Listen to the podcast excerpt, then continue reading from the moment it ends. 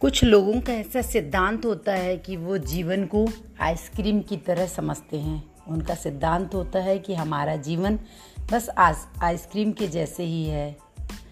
बस खुद में रहना, मैं और मेरा के बारे में सोचना, मैं खुश ये मेरा है। स्वार्थ भाव से ज़िंदगी को जीना, कैसे भी हो, हर हाल में मौज करो, मस्ती करो, बस यही उनका जीना होता है।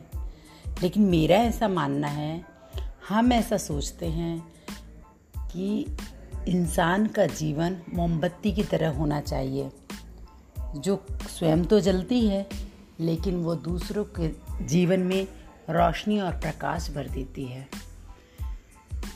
हम अपने जीवन में जितना सुख प्राप्त करना चाहते हैं वह हम दूसरों की सेवा, भाव, सम्मान, उनके लिए उपयोगी बनना उनके जीवन में अपनी कुछ उपयोगिता को दिखाना होता है।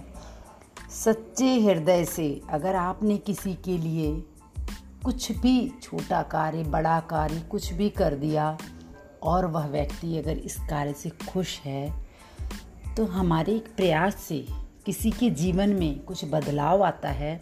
इससे अच्छी बात और क्या हो सकती है? एक्चुअली हमारा जीवन मोमबत्ती की तरह ही है।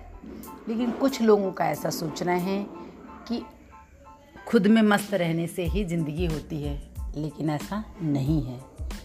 हम तो ये कहते हैं कि आइसक्रीम के तरफ़ से हमारा जीवन मोमबत्ती की तरफ़ आना चाहिए और धीरे धीरे धीरे छोटे छोटे प्रयास करके हम अपने जीवन को किसी के लिए उपयोगी बना सकते हैं। योगी बनने से पहले हमें किसी के लिए उपयोगी बनना बहुत ज़रूरी है। दोस्तों, अब तक मेरे साथ बने रहने के लिए धन्यवाद।